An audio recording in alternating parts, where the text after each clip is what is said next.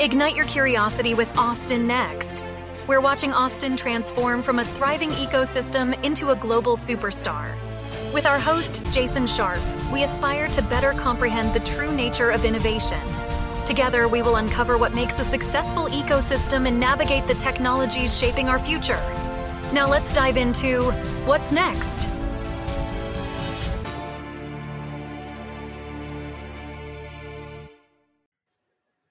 Are we all set on fixed tracks that color our choices and decisions? In the past few years, we've seen pushback on these default paths. How do these new models of thinking intersect with innovation, entrepreneurship, the creative class, and Austin? We discuss all this and more on today's episode with Paul Millerd. Paul is an independent writer, freelancer, coach, and digital creator. He's written online for many years and has built a growing audience of curious humans from around the world. He spent several years working in strategy consulting before deciding to walk away and embrace a pathless path. He's fascinated about how our relationship to work is shifting and how more people can live lives where they can thrive. Paul, welcome to the Austin Next podcast. Thanks, Jason. So I read the book. At the high level, how would you describe The Pathless Path? The Pathless Path is essentially the story of my life, so it's easy to talk about. It's sort of my sense-making of shifting away from playing status games and prestige games and the career game to trying to carve my own path, which after quitting my job in 2017 was a lot harder than I imagined and a lot more disorienting than I imagined. And I think the way I like to make sense of things is really just go to the sort of ground truth, first principles, and try to figure out what is going on, make sense of it in my own terms, and then start remixing and experimenting around the edges. And so The Pathless Path is really my attempt to find a new story that could sort of shape the next chapter of my life after I left full-time employment. And I'm sure we'll dive into my journey a little more. But yeah, it's kind of a book of my inspirations and remixed and synthesized in a way that I thought would be useful and helpful to others. And yeah, the book is The Pathless Path. It's already more than 4x sold its first year and the second year, which is kind of crazy. I think it's sort of formed this cult following, which I can't fully explain, but is also not surprising in the same sense, because I think I was seeing a lot of these trends emerging in 2017 to 2020, but then really accelerating during the pandemic.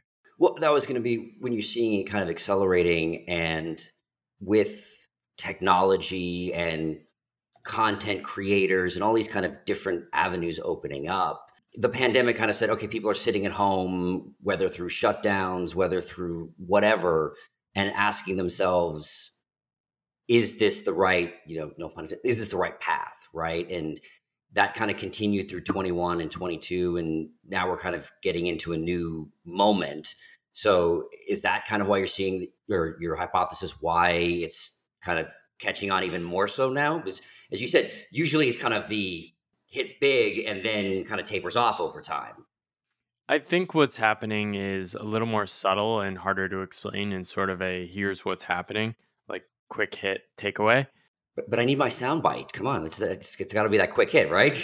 I think what's happening is what I experienced myself was a slight dissatisfaction that grew over time in my career.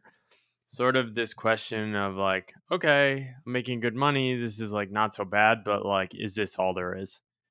And I think what happened during the pandemic is that went from a personal, private conversation that people felt ashamed to have publicly to one that more people started having publicly. And then when people started seeing other people have this conversation, oh, what is the role of work in my life? What do I want to do? How do I want to spend my adult life? Others sort of took that as, oh, I can talk about this, right? And I've been saying my book is having this 50 Shades of Grey effect. It's sort of a fake excuse to talk about a topic. It's like, the book made me talk about it. I'm not actually generating this topic. It's like, hey, here's this book. Let's talk about what Paul said. I'm not bringing this up. I'm not making you feel weird and uncomfortable. It's Paul. And I'm happy to play that role. So I think that's part of what's happening as well. I also wonder if, you talked about this was even in before in 2017, is that I'm moving away from the status for a second games, but more on very defined and easy to run tracks, right? I know Peter Thiel has talked a lot about this. I mean, even in my own life, I've gone through, I'd say, large scale pivots, more so because of a journey of finding myself, less so than I didn't like this game or that game. I know for me, I've been very path driven, and to a detriment in that since seventh grade, I wanted to be, I was going to play mad scientist and this is what I was going to do. And so went into college to get a PhD and then started working in a lab. And I was like, wow, this sucks. I don't want to do this. And I always joke, so I married a PhD instead. But it was ended up being that you have these kind of visions of the path and what it is that you want to be doing. And then, so for me, I got lucky then, and then ended up getting a job in PR for life science and got exposed to the business side of it and made that kind of transition. So one is you have these kind of defined paths that are, this is how it's supposed to work, and you go and you understand that. And then the second point is, I think what you're saying is, okay, there's that structure of the path. And then is this the fulfillment side, which is, am I getting the things that I want out of the money, the trophy, the status that comes along with these parts? I mean, as you said in the book, you were at McKinsey, you were at kind of these really high level, high status types of jobs. And, you can talk about how you didn't seem to be getting what you wanted. You got sick, walk through that kind of part of the moment for you. Yeah, I call this the default path. The default path is the story people grow up with that says, here's what you do to be a successful adult. And for the most part, that's a pretty simple story. It's go to school, get good grades, get a job, ... retire, maybe start a family along the way. It doesn't really account for the ups and downs that people naturally experience in life. So my argument is that for the most part, people are going through life unscripted while trying to map their unscripted life to a story in their head about how they're supposed to be spending time. And this is a new phenomenon. So if you look at how people think about their lives, it wasn't until mass media and movies and television that people started thinking about their lives as a story.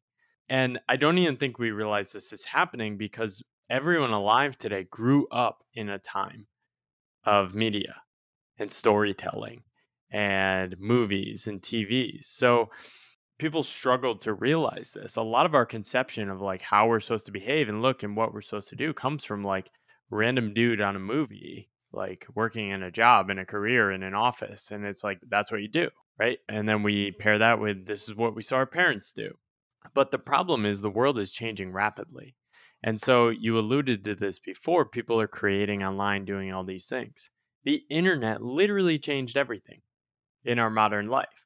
But we pretend as if this sort of factory mindset, put your head down, work for 40 years playbook is still the only playbook. It can work really well for some people. And some people might be psychologically wired to thrive on that kind of path. But one, there are more possibilities than ever. And the payoffs of that path aren't what they seem for many people.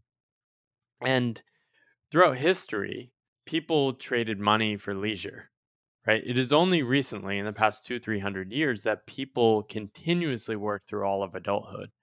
Part of that was an economic necessity of industrialization, right? So if you're in the 50s and 60s, you weren't earning these crazy excess incomes beyond what you needed, right? Most people were building their lives around a single working parent.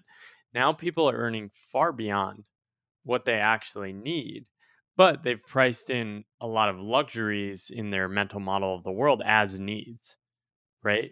And so my book is really a way of saying, are these things true? Do we need all these things? How do we think about our lives? If you are going to reject the default path, or at least say it's way too simple, how do you go about sort of building your own new mental story, your own movie of how you see your life going to unfold in the future?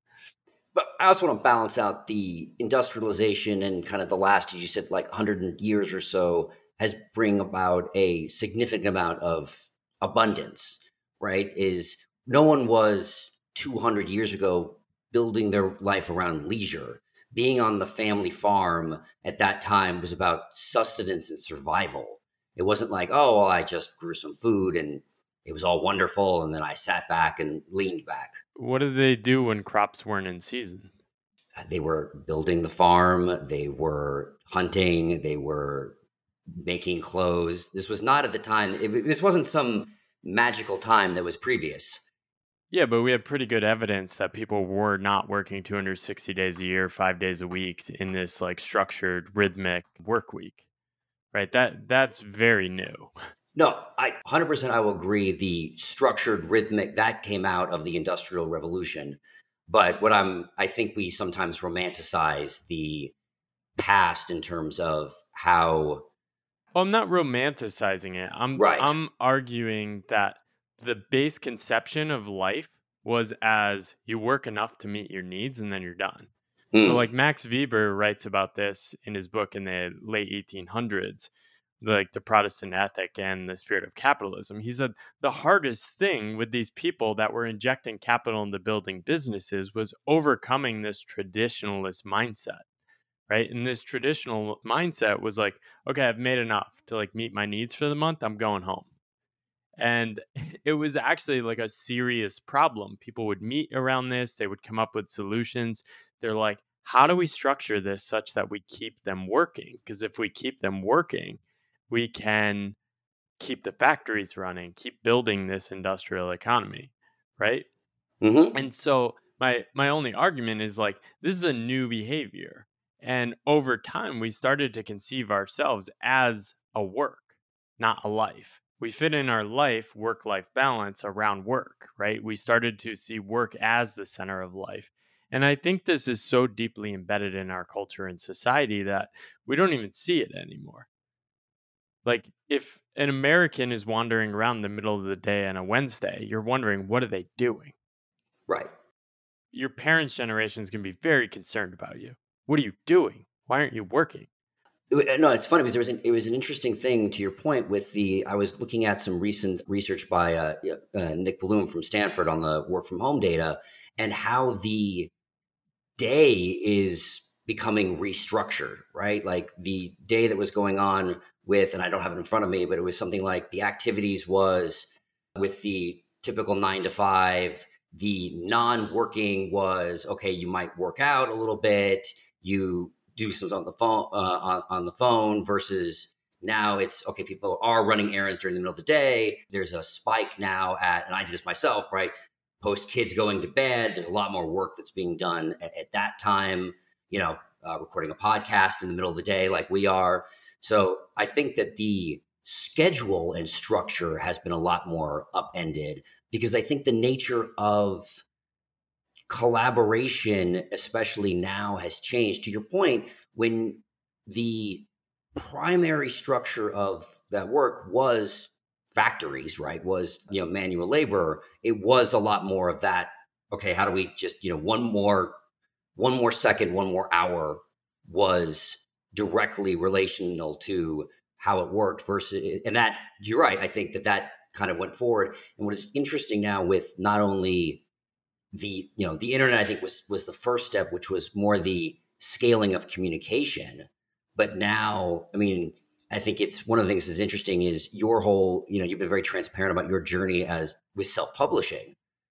And so first you have the communication, but now just the tools of say self-publishing, I think that's something interesting to talk about as well. But now with generative AI and productivity, and like I use ChatGPT 5 or 6 times a day, that becomes a whole different type of scaling mechanism that, again, we have to look at how we are organizing, to your point, our lives around it and can do a different kinds of balance, right? Yeah, I think the way I like to look at it is step back and try to ask what's really happening. I don't have a strong take and like, this is how things should be. I think those kind of conversations, like we should be working in an office. It's nonsense. You have to observe what people are doing and the behaviors people are making and the incentives and the changes in the economy and say like, okay, what is the reality? The reality is we have a much wider spectrum of different ways of structuring work, organizations, employees, and we don't have these mass narratives anymore. we so crave this like mono narrative of like, this is how the world works. This is how you work. This is how you structure your life. That sort of worked for previous generations, but it was mostly because people just didn't have as much information about the alternatives in the past. There's always been weirdos experimenting around the edges. The thing is now, like, all those people are like sharing their recipes and their paths and like how they're doing it and all these things. So more people are becoming interested. The thing is, like, it's not going to slow down. It's just going to get weirder. It's going to get more complex. There's going to be more variables people are mixing on. And unfortunately, this puts more of a burden on individuals. There's less cohesive collective stories that we can sort of map our reality to. And it's going to lead to more fragmentation of communities, of work, of different ways of like, even where you live, right? Austin, which is sort of the topic of your podcast, has emerged as this location where podcasting and comedy is happening and sort of an online writing community as well. That is very emergent in the last 3 years, and people are finding each other through the internet and deciding to go there and doing all sorts of experiments. That's going to continue to happen, right? So, but from that, I think it is less fractious and more, just as you described, more creating new communities and them coming together. I mean, that was one of the, I did see that same kind of emergence happening, and I found it really interesting, right? And it was, there was a tweet that you did that I thought was really funny, but it was something I think about, which was, I have here is everyone starting a podcast, or do you just live in Austin, right? And you have everything from, you know, the biggies, Joe Rogan, Lex Friedman, Tim Ferriss, you know, Ryan Holiday, to, you know, smaller indie podcasts. And, but it's at a level, and you talk about like, the, you know, David Perell's here, like the writing community. What I also find interesting about the community of podcasters and writers here is it's, and I got to come up with a better name for it, but I'm using the word thinkfluencers, and there's, if anyone has a better name, please let me know. That, you know, Libori is another one, is, It is more philosophical. It is deeper questions. It is scientific. When you think about like Lex Friedman, it's not pop culture that that people here are talking about. It is deeper questions, and I'm curious, like, why that has become emergent here. I'm trying to kind of put my finger on it of what's the cause, what's driving that. And how that then interacts with the broader innovation community. I think it's a good thing. I'm just trying to see where those intersections are. Yeah, I think these things have always been happening, right?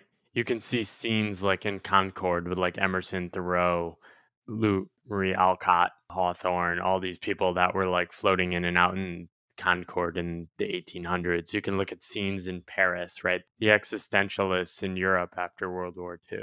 There's always been these scenes. And I think they're going to increasingly emerge because as more people realize they're on their own individual weird path, they need to find others that are on a tangential path, right?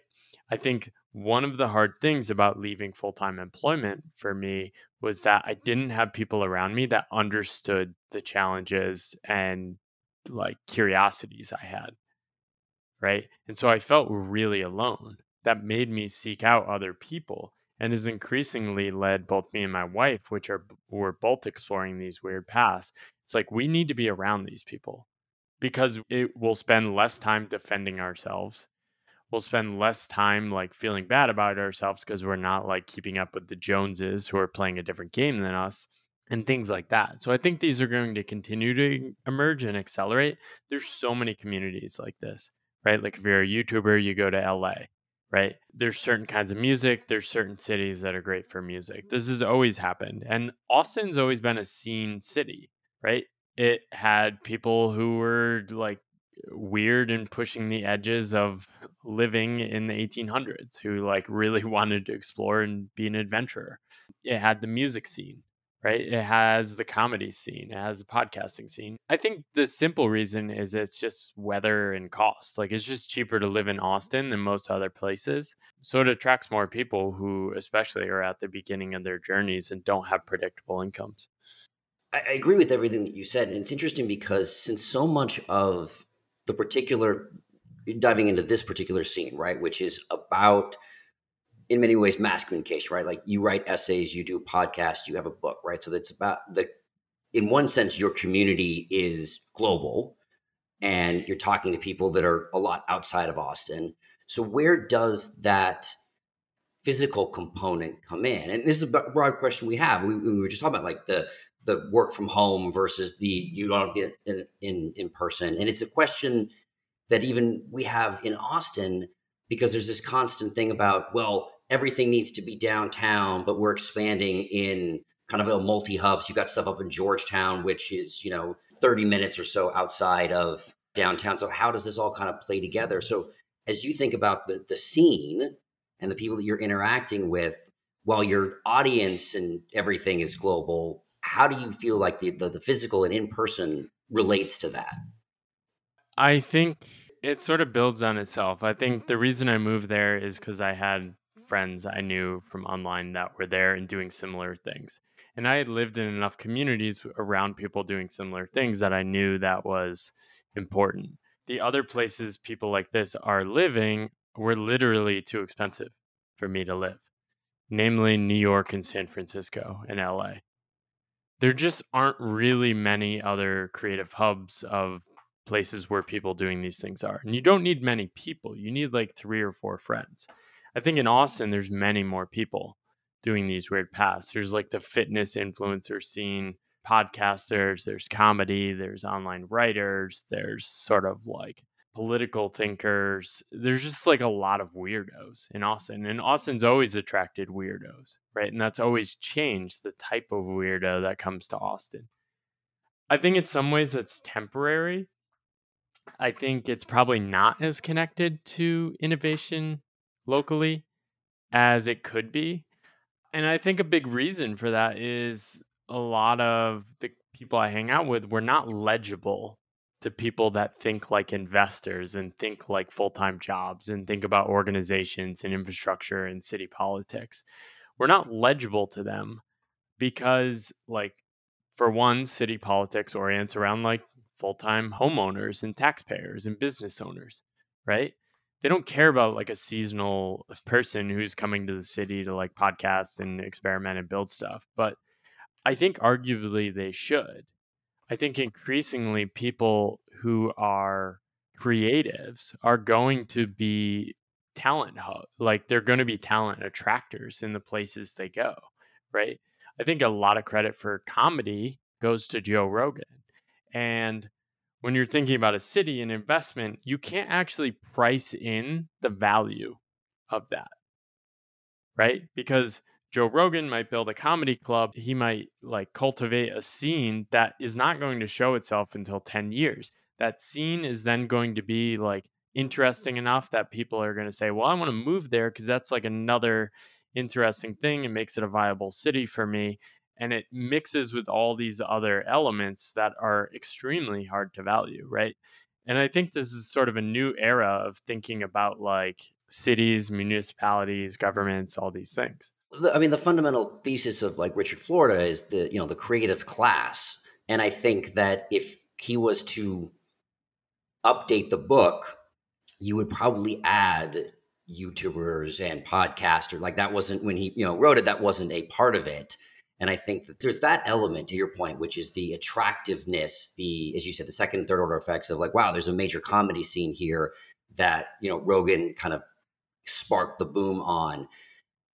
And I think one question though that I have is we kind of have this ephemeral connection into the innovation, which is kind of the one you talk about, which is like, okay, it attracts people in, but I wonder if there is, and I don't think you need the direct connection in the way that, as you said, like, okay, you've got the seasonal podcaster and it was like, okay, I don't think about full-time job. It's not going to be hired by this, but how do we more think about it from the melting pot and the ideas flowing, and can we make that kind of connectivity? Because I think the ideas of these 6 or 7 people, you know, that are floating around, getting into to be able to spark and to act as muses. I mean, one of the things that I've said privately, and I'll say it publicly, you know, is I think some of these accelerators need a artist in residence, because as you think about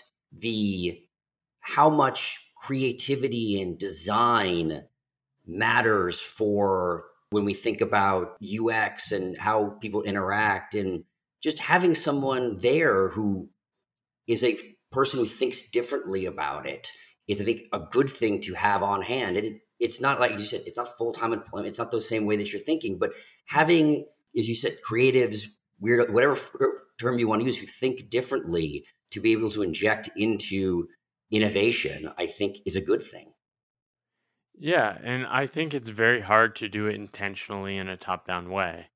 Oh, 100%. As soon as you start putting like middle managers or bureaucrats in a room, they're like, let's come up with an application and we'll make all these requirements because we don't want anyone to take advantage of it.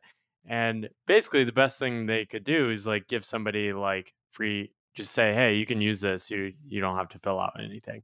You can use this space. You can like, you get this grant and you can get approved for this grant in like a week or something, right? And all those things tend to come back and pay off over time, but you can't present to your boss that you have some payoff and you thought through the program and you have this measurement of how it's performing and all these things.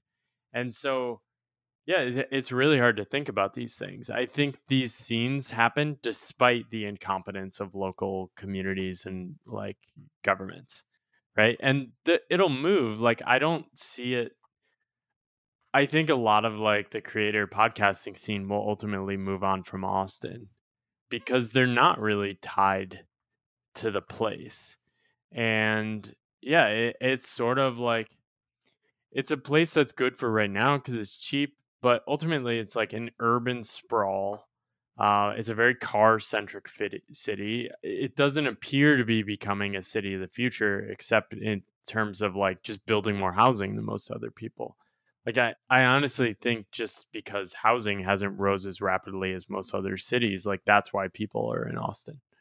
So 2 things I want to unpack from that. So 1, I agree on the top-down measures, and because most of the time, especially when you do any sort of top-down measure in this case, you're pointing in a specific direction, and 99% of the time, that direction's wrong and you end up in a different place. And the key is always, how do you create an environment, and who you are in this situation is the difficult part, right? Is to create creative collisions, right? And being able to set the stage for then the organic stuff to happen. And you're right, that's difficult, but it's always better to say, like, I want to go this way, I want to go that way, and we're going to make this happen. I want to just unpack a statement that you just made, because I want to know what your definition is this. You said you don't see Austin turning into a city of the future. What's your definition of that? Yeah, I don't know. I mean, that's like very speculative, so maybe I wouldn't boldly say that. I just think, yeah, it's hard to know like what the city of the future is. I think a lot of the places I hang out are like downtown Austin, right? Is it going to become like more bikeable, more easily navigatable via like transportation, or like as you get older and have kids, like is it just harder? You sort of have to move to the suburbs. You have to spend more of your time in a car, right? And I don't think it's worth designing a city around like people like me, but I want more time. I want those creative collisions, and that's sort of the environment I'm seeking, right? So what I'm saying is I just don't see it as like the city for me. And I know a lot of people I hang out with are also like, yeah, we'll eventually leave Austin. Like it's hard to find people that are committed to it for 10, 20 years. And this is what Richard Florida wrote about it as well. People are going to move between these nodes rather than put roots in. And I think this just continues a trend of like placelessness among like knowledge workers, creative people for decades. Yeah. And in some cases could be very scary for San Francisco, because it has been the place, and which is they've been losing people recently. And so the question is, they've been able to maintain, if you look at VC funding recently, that they're still really high despite some of the population loss. It'll be really interesting. I do want to kind of circle back to the book because I did have, two kind of questions. How would you break out the difference between kind of your definition of the pathless path and entrepreneurship? Or is it two sides of the same coin? Yeah, I think one of my contentions is that most people in the modern world are on a pathless path. It's just that they're sort of running a script of the previous generations in their head that is very simple, right? And that can give people comfort. But for the most part, think about anyone in a job these days, especially under the age of 50, maybe above the age of 50, they have like pensions or something or just sort of set.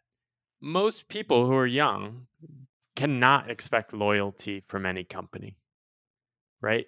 Which means they have to be thinking about their skills, their network.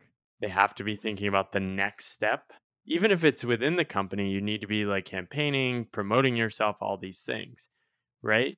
And so the only thing that differentiates those people from thinking they're on a pathless path to a default path is like the story that like, oh, this is the safe thing. This is secure. This is smart. But increasingly, as people face their first layoff, people face their first pay cut, people face like challenges at work or like don't have opportunities for promotion, they start to realize, oh crap, like this isn't guaranteed. I need to work for this. I need to make changes. I need to keep experimenting. And so it's been really interesting. I've had a lot of people reach out from people in jobs and say, this book actually really helped me. It's making me think different about how I'm thinking about all these things in the context of a job. And so widening that out, like entrepreneurship also has scripts, right? Raise money from a venture capital firm.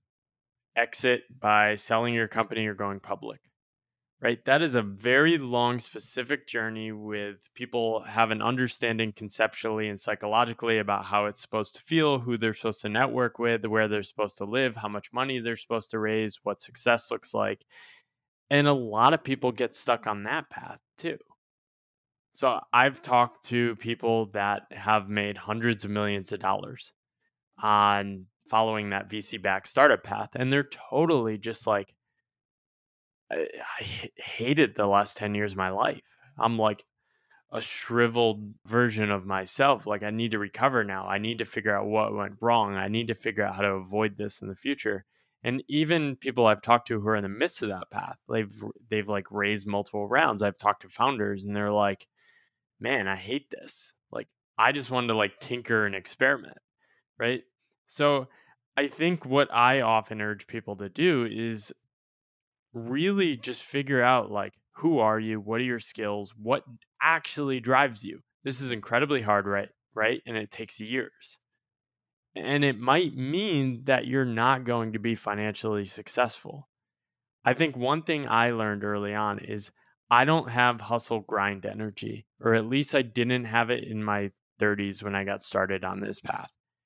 I can't just like grind 7 days a week, crush things, push things out, launch things with lots of energy, and go after massive goals. The first 3 to 4 years of my path, I didn't make more than 50 grand a year. I made much less than that. And the reason was I realized I needed to work on myself. I needed to work on my self-awareness. I really needed to take things slow. I was in a desperate search for actual work I liked doing and felt like I could doing over the long term. And that's just hard. So no matter what your path you're on, even the path I'm on of like self-employment, there are scripts you can follow, but like, are the scripts actually yours? Is it the game you can keep playing? My only goal is to keep playing this game. Sounds simple, actually incredibly hard in practice.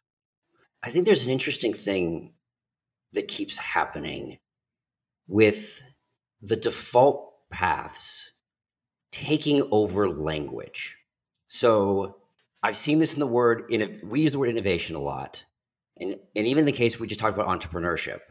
And entrepreneurship is so much broader than VC-backed startups.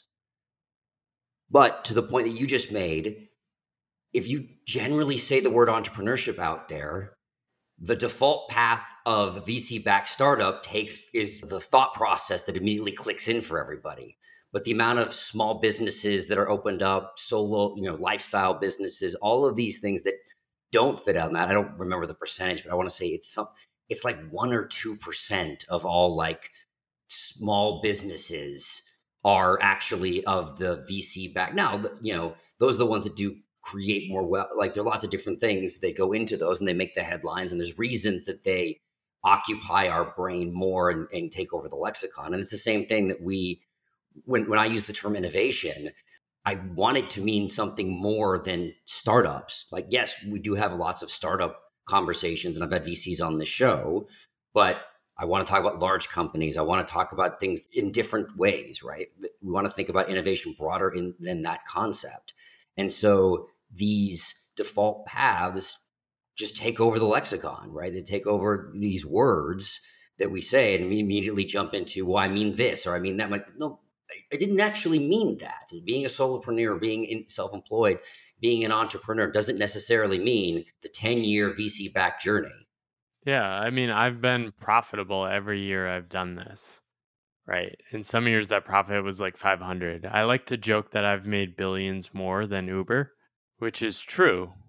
It's a rounding error, right? But billions more than Uber, billions more than Lyft, billions more than WeWork.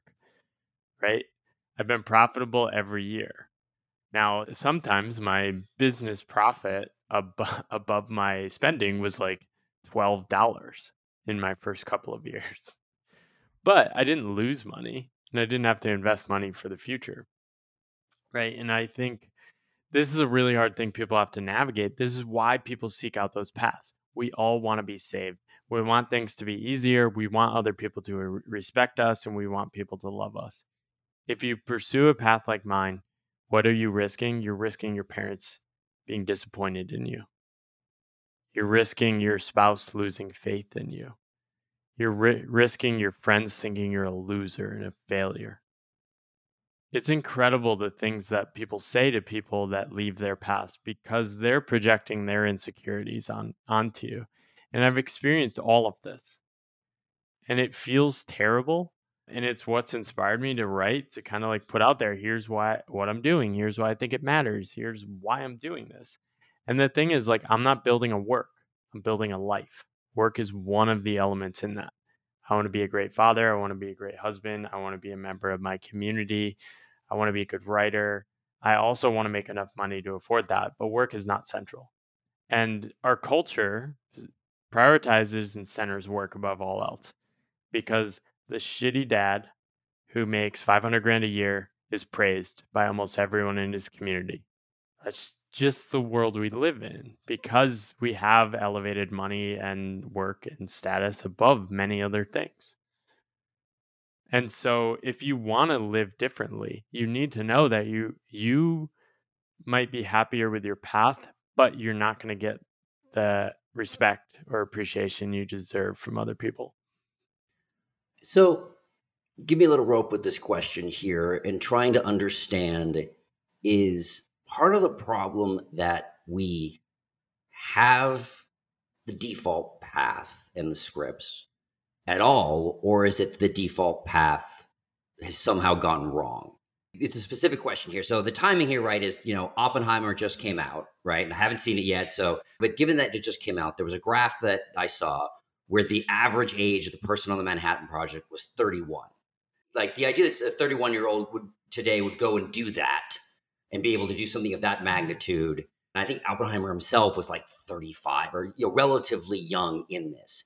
And my thought is those people were probably on the default paths of their careers, right? They were on these kind of standard paths. My question then is, when I take that as the example, and so the bracket out of the 40s, is it, okay, so was that unique or and the path has gone wrong since then? Or is it the default path themselves? Yeah, I think... I mean, you can look at statistics of this. If you went into a PhD program, 75 years ago, you could almost guarantee that you're going to become a professor. Now you can almost guarantee that you're not going to be a professor, right? So the problem is not like, is the path good or bad? Is it working? Is it not working? It's like, you can't expect what you think you're going after anymore. There are just, we've had a proliferation of people exploring these paths, and that's mostly downstream of prosperity and good trends. And like, people miss this, but the reality is like, everyone's not going to be a professor. It's the same thing in law. Like 75 years ago, if you ended up at a law firm, you like hang out for like 5 to 6 years, you're going to be promoted to partner at like 29. Right? That's because the baby boom population had like no one above them. It's funny. I have this essay called The Boomer Blockade. If you look at every decade of life for the boomers, they were the biggest proportion of the workforce, including now. It might have changed in the last 3 years because of retirements, but including now, meaning that they were the biggest proportion of the workforce in the early 2000s. In the later chapter of their career. And they were the first generation that like sort of liked their work. It was this knowledge work. Work has gotten a lot better. They've decided they just want to stay. Mandatory retirements have been canceled. They're staying much longer. They're not giving up their positions. I mean, we see this in all aspects of life. Our president is 80.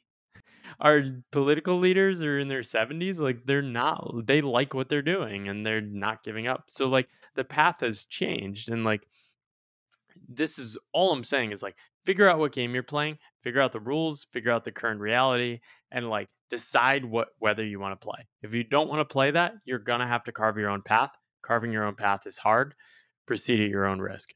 Well, what it sounds like then is, and I would agree with this because I think you're not the only one saying this and seeing evidence, right? Is that we created in the 30s, 40s, 50s, these generalized track structures. You said you could go to the PhD program, you were going to be a professor. You went to the good law school. Like there were these very, I went to a company, I was there for 40 years. And that persisted through X period of time, through the 80s or whatever. And there was a shift that occurred at pick some magic line, right? Whatever it was. And yeah, it's all demographics and growth rates. We got an older population and growth slowed. Yes, exactly. The growth has been slowing down, right? There's like what happened in 1971, right? Is that for whatever reason, the great stagnation is continuing to slow down with, you know, TFP, total factor productivity going down. But we maintain the tracks without realizing that they're not, as you said, they're not working so much, right? They're not these standard tracks, is the default paths. Yeah, this ain't your grandfather's default path. Yes, that's great. I like that.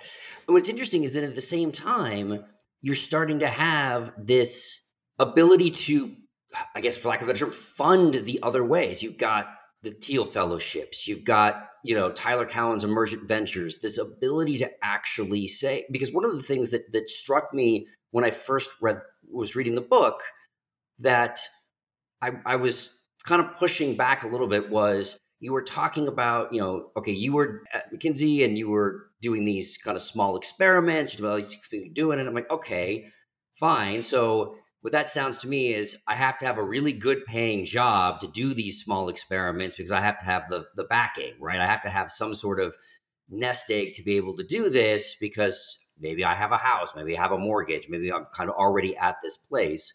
But we're starting to see, and I kind of have my own counterexample in my head, is that we're starting to see infrastructure being built to help do this so that you can do it. I mean, the for those who don't know, like the Thiel Fellowship is leave college for a year for $100,000 and work on something. And it's been amazing that people have actually gone through that. Now it is much more along the classic, you know, VC-backed startup path, but you know, the emergent ventures and other things are not. So there's starting to be this infrastructure of going like, yeah, do weird things. And you have opportunity to not starve when you do the weird things. Yeah, I think that's right, right? And I think it's funny. People always think like I made a lot of money at McKinsey. I made $50,000 at McKinsey. I had no savings after I left McKinsey and went to business school. I went into debt, $70,000. I didn't have family support for paying for that. I didn't become like debt free until I was, I don't know, 29. But yeah, I eventually did make really good money and was able to save like 50 grand. And for me, that was like, okay, it's time to leave. What I think I was seeing with the experiments on the side, it was like, oh my gosh, this is the future. I love hanging out on the internet. I love experimenting in this world. This actually is a better game for me. I want to experiment for at least a year and figure out if this is a game worth playing. I think like what Tyler Cowen and others are seeing is like the same thing. Is the internet's changing everything. Work is definitely going to be weirder and different and more gigified in 30 years. And like people just don't like this. Like it's happening. I'm maybe influencing it a little, very, very tiny, but like it's happening. I'm observing it. It makes perfect sense that the internet is going to continue to like decentralize paths and create more opportunities and create more possibilities. This is going to keep going. And so for me, it was like, I wanted to get on this wave because I figured even if I can make like break even, like 40 grand a year, I'm going to be so much happier and thriving on this path. That's what I figured out in the first couple of years of quitting my job. Like me and my wife were, she left her job right after I met her. She had zero savings, like no net worth. She didn't have a robust economy like the US. Like the US makes like average workers rich. Most other countries don't do that. And we just sort of decided we want to build our life around doing creative things. We have this ability to bet on the internet and ride that. Like I think some things may pay off. Like I'm seeing it with my book now. It's far beyond my expectations. That's all the internet. But the only reason I got that possibility is because I stayed in the game for 6 years. And so I don't have a strong like stance. I don't have like a belief like the economy should look like this. I just know it is changing.